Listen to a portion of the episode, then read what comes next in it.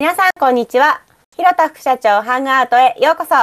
この番組は株式会社プロジェクト副社長のスポンサーのもと、私、あずさと広田副社長でお送りするビジネスに関する内容を発信する番組です。さて、今日のエピソードテーマは、広田副社長の実体験に基づくお話です。初めての正社員採用が大失敗というエピソードになります。広田副社長、その当時の状況を教えていただけますか？はい、えー、皆さんこんにちは。広田副社長こと広田拓也です。この話ですね、あの、よく起業家の方とかから最初に一人雇うときって広田さんってどうやって雇ったんですか？とか、どんな人雇ったんですか？とか、どういうこう判断というか状況でそれ決断したんですか？みたいなのよく聞かれるんですけれど、あの、まず前置き的な話から言いますと、最初に実は2人同時に雇ったんですよ、2人。えー、あ私が多分に、私と兄で一緒に創業してるので、一番最初は。25 5歳かな ?25 歳か26歳ぐらいの時に、まず最初に2人雇ったんですけれども、その1人がちょっとまあ失敗というか、に対してだとうまくこう、失敗したなってちょっと思ってるんですけど、もう1人は今取締役として創業からずっと頑張ってくれてるので、まあそういう意味で言うと失敗話ではあるんですけれど、あの、まあその2人雇ったうちの1人はずっと創業からやってくれて、えー、今回そのもう1人の方のお話っていうところが一応前置きになりますと。で、まあ結論から言いますと、働く理由がお金の方だったんですよね。もう1人の方は。で、やっぱ働く理由がお金の方だったから、そこの条件がいいところが他に見つかったとか、こっちの条件が合わないってなるとやめちゃうので、結論、その理由がそこだから、半年ぐらいでちょっとやめてしまったっていうのがまず話になりますと。で、まあ、その経緯的なものとか、あの自分が感じたことの話で言うと、まず会社の立ち上げ期だったから、その立ち上げ期を共にしてもらいたいっていう思いは採用時の時に話は知っていたんですけれども、やっぱりまだ会社にお金もないし、そもそも人を雇うっていう経験自体が私も私も兄もなかったので、まあ、福利厚生含めて、えー、状況が、まあ、不十分なんですよ。当たり前なんですけど、立ち上げたばっかり、まあ、作って1、2年の会社なんで。だからそれが、そう、当初話してはいたつもりだったんですけれど、それが不満足だったみたいで、半年程度で退職されてしまったんですよね。まあ、当時、我々も採用スキルなかったし、あの、何より大事なのがスタッフのこうマインドの情勢みたいなところの考え、スキルもなかったし、思いも未熟だったから、まあ当たり前に言えば当たり前の結果だったんですけどね、今思うと。今はスタッフが辞めますとかっていう話が、あの、あっても、そこをきちんと自分なりには対応してる前提になるから、そうか、じゃあ次のとこで頑張れってすぐ言えますけれど、当時はまだ25、6歳ぐらいの広田青年は結構、えー、そうなんですかっていうふうにショックを受けた記憶が残ってます。はい。そんなような当時の背景エピソードでしたね。はい。はい、ありがとうございます。なんかその創業して1年目ぐらいで採用したっていうところですかね。創業してすぐにこう採用したでしょうか？えっと、正確に言うと、1年目は、えっと、別えっと、別のところでプレハブのスペースのようなところを借りてちょっとだけ仕事をしてたので、正確に言うと2年目かな？2, ?2 年目にエイヤーと借金して、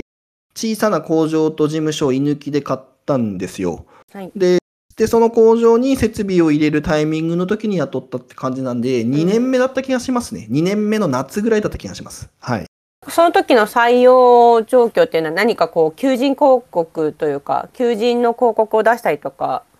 そういったことはされたんですか、はい、あそうです、そうです。あの、お一人は知り合いだったんで、うん、知り合いの、はい、まあ、引っこ抜きみたいな話で、うん、もう一人はハローワークでしたね。職案っていうんですか？はい。ハローワーク、職案うん。それです。なるほど。はい。えっ、ー、と、まあ、具体的にどのような、そう、まあ、辞めてすぐ辞めてしまったっていうところで、どういった失敗があったの？でしょうか？まあ、これもシンプルで、あの、最初に雇用した時に、まあ簡単な契約書みたいなやつはもちろん最低限作りましたけど、その契約した時の業務内容と、まあ、違う仕事の依頼というか、まあそれが発生してしまったので、したんですよね。でそれが彼にとってはすごく負担だったようで、とは言っても、まあ、そこまで大きな差ではないんですけれど、その差が当人にはすごく負担が大きかったようで、で、それを、まあ、そ、その仕事の業務を、まあ、1ヶ月もやってなかったかな？1ヶ月ぐらいやった中で、ほとんどバックレに近い感じで辞めてしまったような記憶があります。当時。ちょっと本当うろ覚えになってしまったんですけれど。あの、今、会社が勤務している場所から15分ぐらい走ったところに別の場所があって、えっと、グループ会社のですね。でそっち側でどうしても人が足りなくなってしまったから、ちょっと手伝ってほしいっていうことで、まあ、業務内容では2箇所の、箇所で働くよっていうのは書いてあったんですけど、そっち側が結構大変だったみたいで、で、内容的にはそんなに大きな差ではないんですけどね。ただそのそっちの場所で働くのはちょっと大変だったみたいで、まあ、バックレに近い感じで辞めてしまったんですよね。まあ、電話一本でもうあの、辞めさせてくださいみたいな感じで、なんか話す余地とかもあんまりなくて、あのそのまま辞めますみたいな感じで、サクッといなくなってしまったっていう記憶があります。確か。そんな感じでしたね。はい。うんその失敗というか、その最初の従業員に対してのマインドの調整だったりとかができてないっていうようなビジ失敗があって、その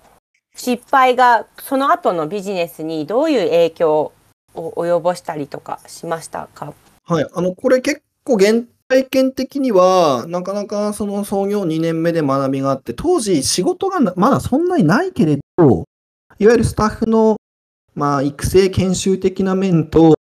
あとそのスタッフを入れることでこなせる仕事の量を増やして、最初に仕事を作って雇ったわけではなくて、最初に人を入れたんですけど、やっぱりそんなに仕事がない状況が実は半年ぐらい続いてたっていう状況もちょっとあったんですね。あって、やっぱうまくいかないんですよ。最初計画通りにいかないので、だから影響を受けたことといえば、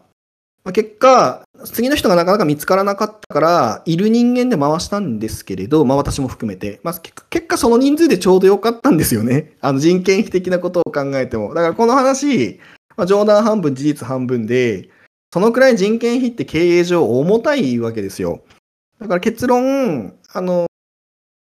まあ退職されて残ってるメンバーで回さなきゃいけなくなったんですけれど、それで全然ちょうどいいぐらいの仕事量だったし、人件費がまあ20何万かあの浮いたので、それで会社としてもちょうどその当時のなんか毎月の赤字が20何万だったんですよ。そう。だから結果その方が辞めた状態で会社の収益がトントンぐらいの形になって、あの、辞めた瞬間やっぱり悲しかった思いはあるんですけれど、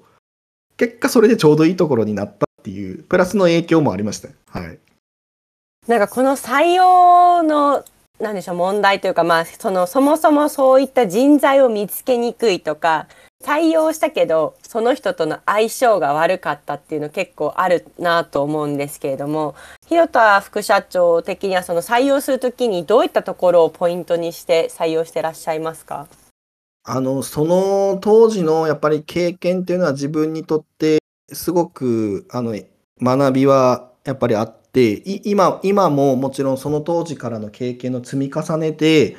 今のその採用時のポイントみたいなところっていうのを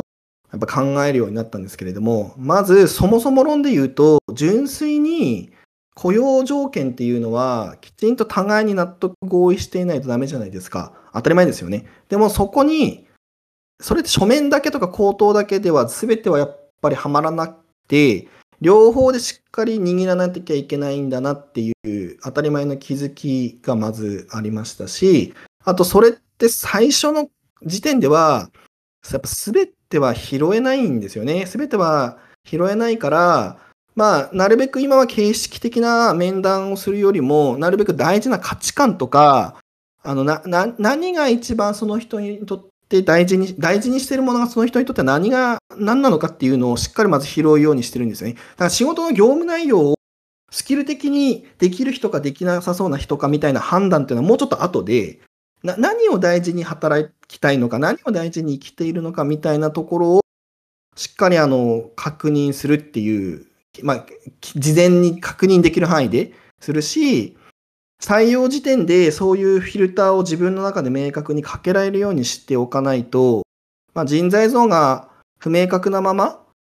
あの採用するともちろんお互いにあのアンハッピーになってしまうのでやっぱ自分が雇いたい人材像っていうのを明確にするっていうことをちゃんとそれに応じてフィルタリングをかけられるようにするっていうことを、しっかり経営者とか、あと採用担当者っていうのは、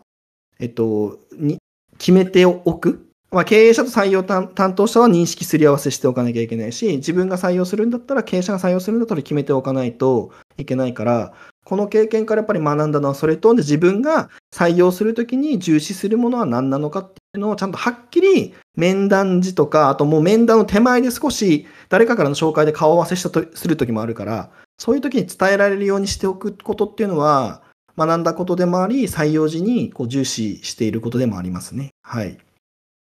ありがとうございます。なんかやっぱりその人が足りないから人を採用しようとかっていうところになってしまうと、そのお互いが知らないまま、とりあえず人がいないから採用して、実際入ってみたけど合わなくて辞めてしまうとかっていうケースも結構あるなっていうのをすごく感じました。やっぱりそのどういう人と働きたいかとかどういう人を採用したいかっていうのは明確にしていかないといけないなっていうところを感じました。ありがとうございます。今はその経験をやっぱりまあ何回かした中で、あの人を雇うときに、あの、最初の今言ったフィルターというか基準みたいなのが明確になってるので、今はその採用において失敗する確率っていうのはやっぱり減ったんですけれど、とは言っても、どうしてもいわゆる作業する人の手、労働力が足りなくて、あの人材が欲しいっていう場合も、やっぱ工場経営とかだとあると思うので、そういう場合は採用基準っていうところよりも、おそらくですね、採用した後の社内のルールとかレギュレーションを徹底させるマネジメントとか、そっち側の方が必要なパターンもあるので、だこの採用っていうのは大きく 2, 2つ、2つ考えなきゃいけないことが中小企業であれ、その起業したばっかりの小さな小さな会社であるんだろうなと思います。採用時の話と、採用した直後のやっぱり数ヶ月にどういう教育をするかっていう、この2つが多分あ大事なんだろうなと思うところですかね。はい。はい、ありがとうございます。なんかそうですよね。確かに。やっぱその採用って大きく一括りだったりとか人材育成って言ってもやっぱりそのテップアップだったりとかその作業する人と役割で全然違うなっていうのをすごく感じました。清田副社長、本日も素晴らしいアドバイスと経験談をありがとうございました。はい。はい。それでは今日のエピソードはここまでです。また、この番組では広田副社長への質問を募集していますので、どんどん送ってください。